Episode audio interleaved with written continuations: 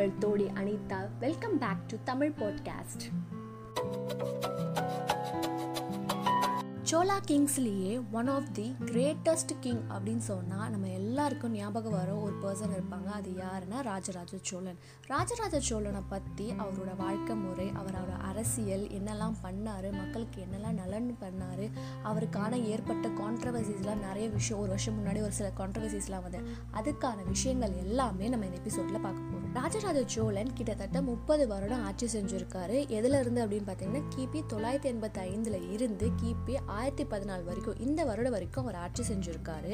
இவர் one of the greatest documentation கிங்குன்னு சொல்லலாம். ஏன் அப்படின்னா நம்ம உலக அளவில் டாக்குமெண்டேஷன் பக்காவாக பண்ண ஒரு கிங் யாருன்னா அலெக்சாண்டர் த கிரேட்னு சொல்லுவாங்க. ஏன்னா அவரோட இன்ஃபர்மேஷன் எல்லாமே அவருக்கு பிடிச்சது என்ன பிடிக்கும் என்னென்ன செஞ்சார் போர்க்காலத்தில் என்னெல்லாம் பண்ணாருன்னு எல்லாமே பக்காவாக டாக்குமெண்ட் பண்ண ஒரு கிங்கு அதுக்கு ஈக்குவலாக ஓரளவுக்கு ஈக்குவலாக பண்ண ஒரு கிங்கு நம்மளோட சவுத் இந்தியா கிங்ஸில் யாருன்னா ராஜராஜ சோழன். ராஜராஜ சோழனுக்கு முன்னாடி இருந்த அரசர்கள் அது வந்து சோழ மன்னர்களாக இருக்கட்டும் பாண்டிய மன்னர்களாக இருக்கட்டும் பல்லவ மன்னர்களாக இருக்கட்டும் எந்த மன்னர்களாக இருக்கட்டும் அவங்க வந்து எப்படி வந்து கல்வெட்டுகளை மென்ஷன் பண்ணுவாங்க அப்படின்னா அந்த அரசனோட மரபு பற்றி மென்ஷன் பண்ணுவாங்க. இல்லைனா அந்த மன்னரோட சிறப்பும் அதோட பெருமையை மட்டும் தான் மென்ஷன் பண்ணுவாங்க. வேறு எதுவுமே மென்ஷன் ஆயிருக்காது. ஆனால் நம்ம ராஜராஜ சோழன் என்ன பண்ணுவார் அப்படின்னா கம்ப்ளீட் டீட்டெயில்ஸ் என்னென்னலாம் பண்ணாங்க அப்படியே ஆர்டராக இதுக்கப்புறம் இது நடந்தது. இதுக்கப்புறம் இது நடந்தது அப்படின்னு பக்கா டாக்குமெண்டேஷன் பண்ணவர் தான் நம்ம ராஜராஜ சோழன். இதை வந்து மெய்கீர்த்தி சொல்லுவாங்க. ஏன்னா எந்த ஒரு பொய்களுமே இல்லாமல் எந்த ஒரு என்ன சொல்கிறது ரொம்ப டெக்கரேட்டிவாக ரொம்ப பெருமையாக ரொம்ப ஓவர் எக்ஸாஜுரேட் பண்ணி எந்த விஷயமே செய்யாமல் கரெக்டாக இதை தான் நடந்துச்சு அப்படின்னு சொல்லிட்டு எல்லாமே பக்காவாக மென்ஷன் பண்ணியிருப்பாங்க. இதை பேர் மெய்கீர்த்தி சொல்லுவாங்க. இதுக்கப்புறம் அதாவது ராஜராஜ சோழனுக்கு அப்புறம் எல்லா மன்னர்களும் இந்த ப்ராசஸ் வந்து ஃபாலோ பண்ணியிருக்காங்க. ஒவ்வொரு மன்னர்களுக்கும் ஒவ்வொரு ஸ்டைல் இருக்கும். ராஜராஜ சோழன் ஒரு ஃபார்மேட்டில் எழுதினாங்க ராஜேந்திர சோழன் வேற ஒரு ஃபார்மேட்டில் எழுதுவாங்க. வேற ஒரு ஸ்டைலில் எழுதுவாங்க. பாண்டிய மன்னர்கள் அவங்களோட ஸ்டைலில் எழுதுவாங்க. ஆனால் அந்த மெய்கிருத்தின்ற ஒரு ஃபார்மேட் மட்டும் தான் அவங்க ஃபாலோ பண்ணாங்க. ரைட்டிங் ஸ்டைல் பார்த்தீங்கன்னா அதில் வந்து டிஃப்ரென்ஸ் இருக்கும். எப்படின்னா லைக் அவரோட பிறந்த நாள் நட்சத்திரம் இருக்கும் இல்லையா? அதில் இருந்து கம்ப்ளீட் டீட்டெயில்ஸ் வந்து மென்ஷன் பண்ணியிருக்காங்க. அவர் எப்போ பிறந்திருக்காரு அப்படின்னா ஐப்பசி மாதம் சதய நட்சத்திரம் பிறந்திருக்காரு. இவரோட அரசாட்சி எப்சேஜ் நாள் அதாவது அரசவையில் உட்காருவாங்களா அது எந்த நாள் அப்படின்னு பார்த்தீங்கன்னா ஆவணி திங்கள் இருபத்தைந்தாம் நாளில் வந்து இவர் வந்து அரசவையில் உட்கார்ந்தனால நாள் அந்த அளவுக்கு டீட்டெயிலிங் அவர் கொடுத்துருக்காரு. தஞ்சையில் பார்த்தீங்கன்னா அதாவது பெரிய கோயிலில் உடைய ராசதேவர் திருசதய திருவிழா அப்படின்னு ஒன்று கொண்டாடுவாங்க. அது மட்டும் இல்லாமல் திருவையாற்றில் உலோக மாதேவி சரத்தில் உடையார் திங்கள் சதய திருவிழான்னு இன்னொன்று கொண்டாடுவாங்க. அது மட்டும் இல்லாமல் நம்ம செங்கல்பட்டில் திருவிடந்தாயார் வராக பெருமாள் கோயிலில் வந்து ஆவணி திங்கள் சதய நாளில் வந்து ஒரு ஏழு நாள் திருவிழா கொண்டாடுவாங்க. இதெல்லாம் எதுக்குன்னு உங்களுக்கு தெரியுமா? இதுக்கு காரணம் என்ன அப்படின்னா நம்ம ராஜராஜ சோழன் அரசவையில் அமர்ந்த நாள் வந்து சொன்ன இல்லையா இந்த மாதிரி வந்து சதய நட்சத்திரம் அது மட்டும் இல்லாமல் ஆவணி திங்கள் இருபத்தைந்தாம் நாள். இது எல்லா காம்பினேஷனில் தான் இந்த திருவிழாவே அவங்க நடத்துகிறாங்க அப்புறம் வந்து கான்ட்ரவர்சி கிங் அப்படின்னு நம்ம சொல்லலாம். ஏன் அப்படின்னா இப்போ இருந்து அதாவது நம்ம ஒரு ஒரு வருஷத்துக்கு முன்னாடி ஒரு தமிழ் டேரக்டர் வந்து இவரை பற்றி ஒரு குற்றச்சாட்டு இல்லைன்னா வந்து விமர்சனம் வச்சார் அப்படின்னு நம்ம சொல்லலாம். அதில் வந்து ஒரு பாயிண்ட் என்ன சொல்கிறாரு அப்படின்னா இவர் ஒரு தரத்து மக்கள்கிட்ட இருந்து நிலத்தை அபகரிச்சார் அப்படின்னு சொல்கிறாங்க ஆனால் அதை நான் ஒத்துக்க மாட்டேன். ஆனால் அதை தவிர்த்து வேற ஒரு பாயிண்ட் இருக்குது என்ன அப்படின்னா சேர நாட்டில் சேர்ந்த ஒரு திருநந்திக்கரை அப்படின்ற ஒரு ஊர் இருக்குது அங்கே வந்து ஒரு சிவன் கோயில் இருக்குது அவரோட பிறந்த நாள் வந்து அங்கே திருவிழா நடத்தணுன்ட்டு எதுனா ஐப்பசி மாதம் சதய நாளில் வந்து திருவிழா நடத்தணும் அப்படின்றதுக்காக மக்கள் எல்லாருமே வரணும் அப்படின்றதுக்காக மூட்டம் அப்படின்ற ஒரு ஊரையே அழிச்சாரு அப்படின்னு அங்கே இருக்க கல்வெட்டில் மென்ஷன் ஆகிருக்கு அது மட்டும் இல்லாமல் இவர் வந்து ஒரு தரத்து மக்கள்கிட்ட இருந்து நல்லா அபகரித்து இன்னொரு தரத்து அதாவது உயர் தரத்துன்னு அவங்க நினைக்கிற ஒரு தரத்து மக்கள்கிட்ட கொடுத்ததாகவும் அது மட்டும் இல்லாமல் தேவரடிகள் வந்து தேவதாசிகளாக மாறின காலம் இந்த காலம் ஜாதி வேறுபாடுகள்லாம் இருந்துச்சு அப்படின்னு பல குற்றச்சாட்டு அவர்லாம் வச்சார். அதுக்கான விளக்க முறையை வந்து நான் பார்க்குறேன் அவருக்கு எக்ஸ்ப்ளனேஷன் ஆடியோலாம் நான் கொடுக்கல. பட் இந்த மாதிரி குற்றச்சாட்டு வந்தால் உண்மையான வரலாறுல என்ன நடந்துச்சுன்னு நீங்கள் தெரிஞ்சுக்கல அதுக்காக தான் நான் எக்ஸ்பிளைன் பண்ணுறேன் ராஜராஜ சோழன் எப்படி வந்து அவரை அரசாட்சியில் அதாவது அரசவையில் வந்து கிங்காக உட்காந்தாரு தெரியுமா? அரச மரபில் வந்து உட்காரல அதாவது அப்பாவுக்கு அப்புறம் மகன் அப்படின்னு அந்த ஹெரிடிட்ரியாக வந்து உட்காரவே இல்லை. என்ன ஃபாலோ பண்ணாங்க அப்படின்னா டெமோக்ரஸி மூலியமாக ஓட்டிங் ப்ராசஸில் வந்து இவங்க ஃபாலோ பண்ணியிருக்காங்க. நீங்கள் யோசிக்கலாம் ஓட்டிங் ப்ராசஸ் இப்போ மிஷின் இருக்குது பேப்பர் இருக்குது பென் இருக்குது எல்லாமே அந்த காலத்தில் எப்படி யூஸ் பண்ணாங்க அப்படின்னா ஓலை இருக்குல்ல ஓலையில் எழுதுவாங்களாம். அதுக்கப்புறம் ஒரு பெரிய குடம் மாதிரி இருக்கும் அதுக்குள்ளே போட்டுருவாங்களாம். இதில் வந்து ராஜாவுக்கு மட்டும் ஓட்டிங் ப்ராசஸ் இல்லை எல்லா எல்லா தர எல்லா அமைச்சர்களுமே லைக் வந்து படத்தளபதியாக இருந்தாலும் அரசவையில் அமைச்சர்களாக இருப்பாங்கள்ல அவங்க எல்லாருக்குமே அதுக்கப்புறம் ஒவ்வொரு ஊருக்கும் வந்து ஒவ்வொரு தளபதியாக இருப்பாங்க சிற்றரசர்களாக இருப்பாங்க இல்லையா? அவங்களுக்கும் வந்து ஓட்டிங் ப்ராசஸ் மூலியமாக தான் வந்து இங்கே அரசாட்சி நடந்தது அப்படின்னு சொல்லுவாங்க. ஸோ பல்லாயிரம் வருஷத்துக்கு முன்னாடியே டெமோக்ரஸி கிடச்சிருச்சு. அதுக்கப்புறம் நார்மல் ஓட்டிங் ப்ராசஸ் மாதிரி தான் மேக்ஸிமம் நம்பர் ஆஃப் ஓட்ஸ் வந்து யார் இருக்கிறாங்களோ அதாவது அந்தந்த பொசிஷனில் யார் மேக்ஸிமம் நம்பர் ஆஃப் ஓட்ஸ் எடுக்கிறாங்களோ அவங்க தான் வந்து பதிவு பிரமாணம் செய்வாங்க. இது வந்து நார்மலாக எல்லா இடத்துலையும் நடக்கிற மாதிரி தான் நடத்திருக்கு அதுக்கப்புறம் இந்த ஓட்டிங் ப்ராசஸ் முடிஞ்சதுக்கப்புறம் பதிவு பிரமாணம் எடுப்பாங்க இல்லையா? அந்த டைமில் வந்து பல நாட்டிலேருந்து பாண்டிய மன்னர்கள் சேர மன்னர்கள் எல்லாரையுமே எல்லா நாட்டு மக்களையுமே அழைச்சி அங்கே வந்து பதிவு பிரமாணம் செஞ்சதாக வந்து வரலாறுல சொல்லப்படுது. இதுலேருந்து நம்ம என்ன தெரிஞ்சுக்கலாம் அப்படின்னா என்னதான் வந்து எதிரியாக இருந்தாலுமே ஒரு விஷயம் நடக்குது அப்படின்னா எல்லாரையும் ஒன்றா சேர்த்துக்கிறாங்க. இப்போ நிறைய கான்ட்ரவர்சி வருதுல்ல. இவங்க வந்து எதிர்கட்சி தலைவராக இருந்தாலும் போய் வந்து う。நல்வாழ்த்து சொல்கிறாங்க அப்படிலாம். அதெல்லாம் கிடையாது. அது அந்த காலத்துலேயே இருக்குது இந்த மாதிரி வந்து மற்றவங்கள வந்து அப்ரிஷியேட் பண்ணுறது இல்லைனா வந்து வெல்கம் பண்ணுறது இந்த மாதிரி வந்து வின் பண்ணிங்க அப்படின்னு சொல்லி வாழ்த்துக்கள் சொல்கிறதெல்லாம் வந்து அந்த காலத்துலேயே இருக்குது இது வந்து இயல்பான ஒரு விஷயம். இதை வந்து நம்ம எப்போவுமே வந்து அது பெருசாக காமிச்சிக்கவே கூடாது. அதுக்கு காரணம் வந்து நிறைய விஷயம் இருக்குது பட் அது வந்து நார்மலான ஒரு விஷயம் அப்படின்னு நான் சொல்கிறேன் அதுக்கப்புறம் கிபி தொள்ளாயிரத்தி எண்பத்தைந்து நைன்டீன் எயிட்டி ஃபைவ் அப்போ வந்து அரசவையில் உட்காராரு ராஜராஜ சோழன். அதுக்கு அடுத்த நாலு வருஷம் மக்கள் நலனுக்கு நலனுக்காகவும் அரசியல் கட்டமைப்புக்காகவும் மட்டுமே டைம் ஸ்பெண்ட் பண்ணுறோம் ரொம்ப முக்கியமான கான்சென்ட்ரேஷன் எங்கே இருக்குது அப்படின்னு பார்த்தீங்கன்னா அக்ரிகல்ச்சர் விவசாயமும் நீர் வேளாண்மையில் தான் ரொம்ப கான்சென்ட்ரேட் பண்ணி நிறைய வேலைகள் செய்கிறாரு அந்த காலத்தில் நிலத்தை அளந்து அதாவது அப்போல்லாம் வந்து ஜஸ்ட் லைக் தட் அப்படியே வந்து விவசாயம் பண்ணுவாங்க. ஆனால் இவரோட காலத்தில் தான் வந்து நிலத்தை அளக்கிற சிஸ்டமே இன்ட்ரடியூஸ் பண்ணி இவங்களை இவங்களுக்கு இந்தந்த நிலம் அப்படின்னு அவங்க வந்து கொடுக்கவும் செய்கிறாங்க அந்த நிலத்துல இருந்து விளையிற விளைச்சலை விற்று அதுக்கப்புறம் அவங்களுக்கு ஒரு பர்டிகுலர் காசு வரல அதில் ஒரு பர்டிகுலர் பர்சன்டேஜ் வந்து அந்த பர்டிகுலர் லேண்டில் இருந்து ரிலேட்டடாக ஒரு கோயில் இருக்கும். அங்கே வந்து அவங்க வந்து தானமாக கொடுக்கணும். அப்போ அந்த காசை வச்சு அவங்க என்ன பண்ணுவாங்க அப்படின்னா அந்த கோயிலை டெவலப் பண்ணுறது மெயின்டெனன்ஸ் காஸ்ட்டு நிறைய விஷயம் இருக்கு இல்லையா? அதெல்லாம் வந்து அவங்க பார்த்துப்பாங்க.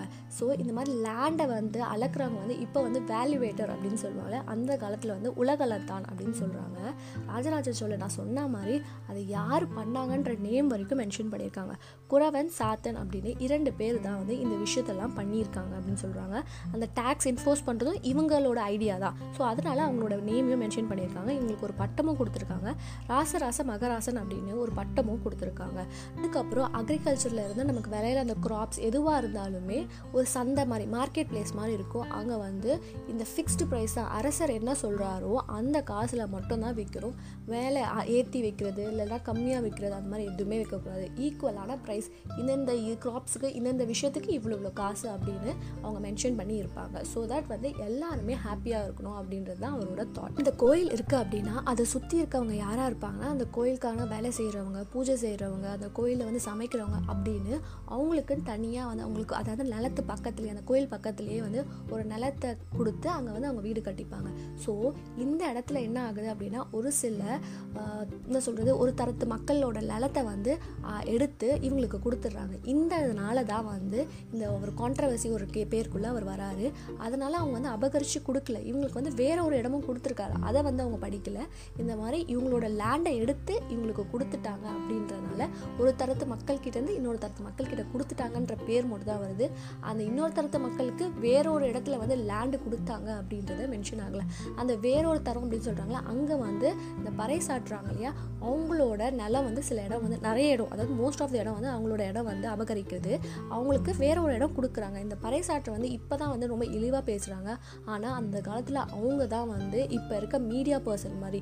ஏன்னா அரசருக்கும் மக்களுக்கும் இருக்க டேரக்ட் பர்சன் அவர் மட்டும் தான் அவங்கள வந்து அப்படி வந்து தாங்குவாங்களாம் ஏதாவது ஊருக்கு போனால் அவங்க வந்து அவ்வளோ ஒரு மரியாதை இருக்குமா? ஏன்னா ராஜா கிட்டேருந்து ஒரு செய்தி வருதுன்னா அது இவர் மூலியம் தான் அப்படி அடுத்து பார்த்தீங்கன்னா நீர் வேளாண்மை நம்ம ராஜராஜ சோழன் வேறு லெவல் கிரேட்டுங்க ஏன்னா இந்த லேண்ட் ஃபுல்லாக வந்து அக்ரிகல்ச்சர் டிபெண்டன்ஸ்னால ஆயிரக்கணக்கான எக்கச்சக்கமான ஏரிகள் வந்து வெட்டி வச்சுருக்காங்களாம். இப்போது நம்ம ஒரு ஏரியா தூர் வாரத்துக்கே வந்து அவ்வளோ சோஷியல் மீடியாவில் ஃபோட்டோ போடுறாங்களா? ஆயிரக்கணக்கான ஏரிகள் எப்படி மெயின்டைன் பண்ணியிருப்பாங்க? இதுக்குன்னு ஸ்பெசிஃபிக்கான ஒரு பர்சனை வந்து அவங்க போட்டிருப்பாங்களாம். இதுக்கு அவர் என்ன சொல்கிறார் தெரியுமா?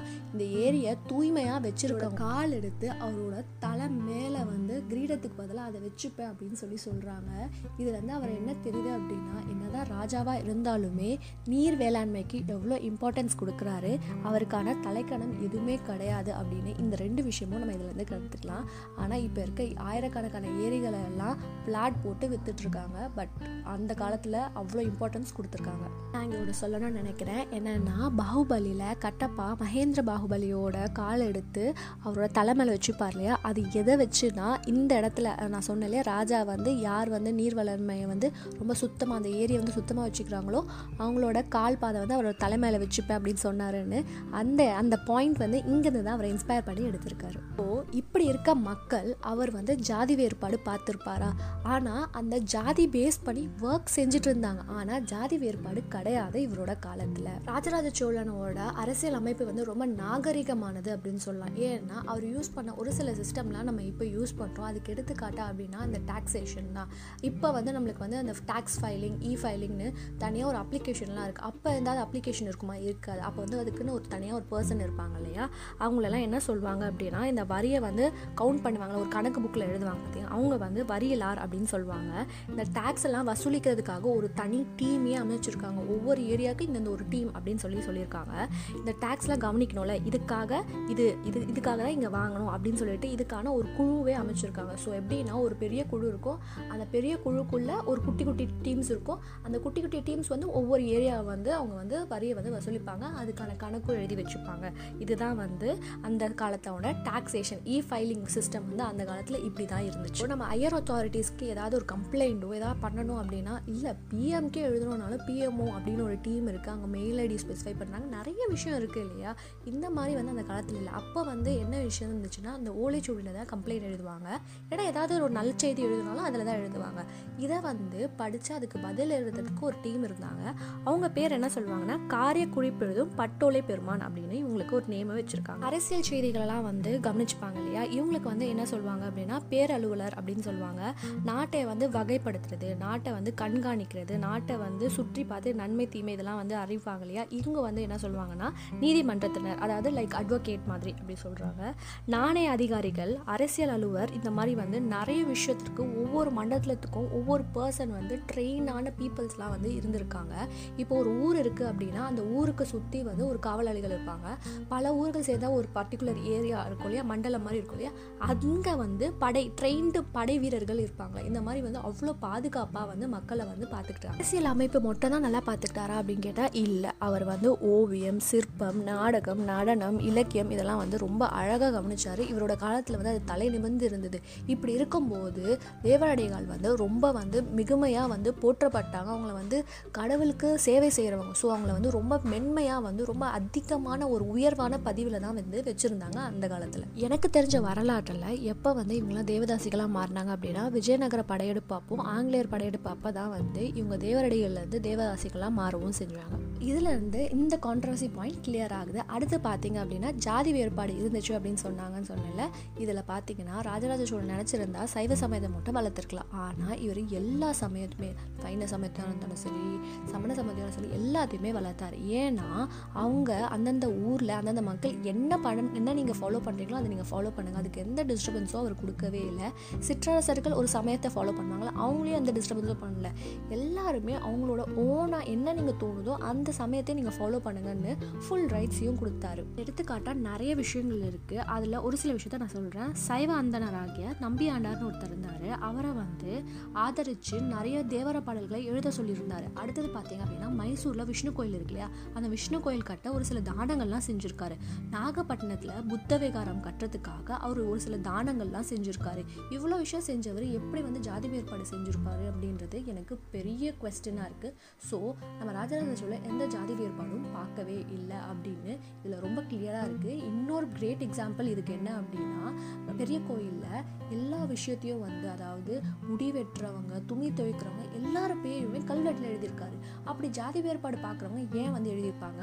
எழுதியிருக்க மாட்டாங்க இல்லையா? ஆனால் அவங்க எல்லார் பேரையும் மென்ஷன் பண்ணியிருக்காங்க. இதுலேருந்து கிளியர் ஆகுது இவர் வந்து ஜாதி வேறுபாடு பார்க்கவே இல்லைன்னு. இது வரைக்கும் ராஜராஜ சோழனோட மக்களோட வாழ்க்கை அதுக்கப்புறம் அரசியல் அமைப்பு எப்படிலாம் பண்ணார் இந்த விஷயத்தெல்லாம் பார்த்தோம். இப்போ அவரோட பர்சனல் லைஃப்குள்ளே போகலாம். இவருக்கு வந்து பதினைந்து மனைவி இருக்குன்னு கல்வெட்டில் மென்ஷன் ஆயிருக்கு. அதில் ஃபஸ்ட்டு மென்ஷன் ஆகிற நேம்னா உலகமாதேவியார். இவங்க யாருன்னா வானதி.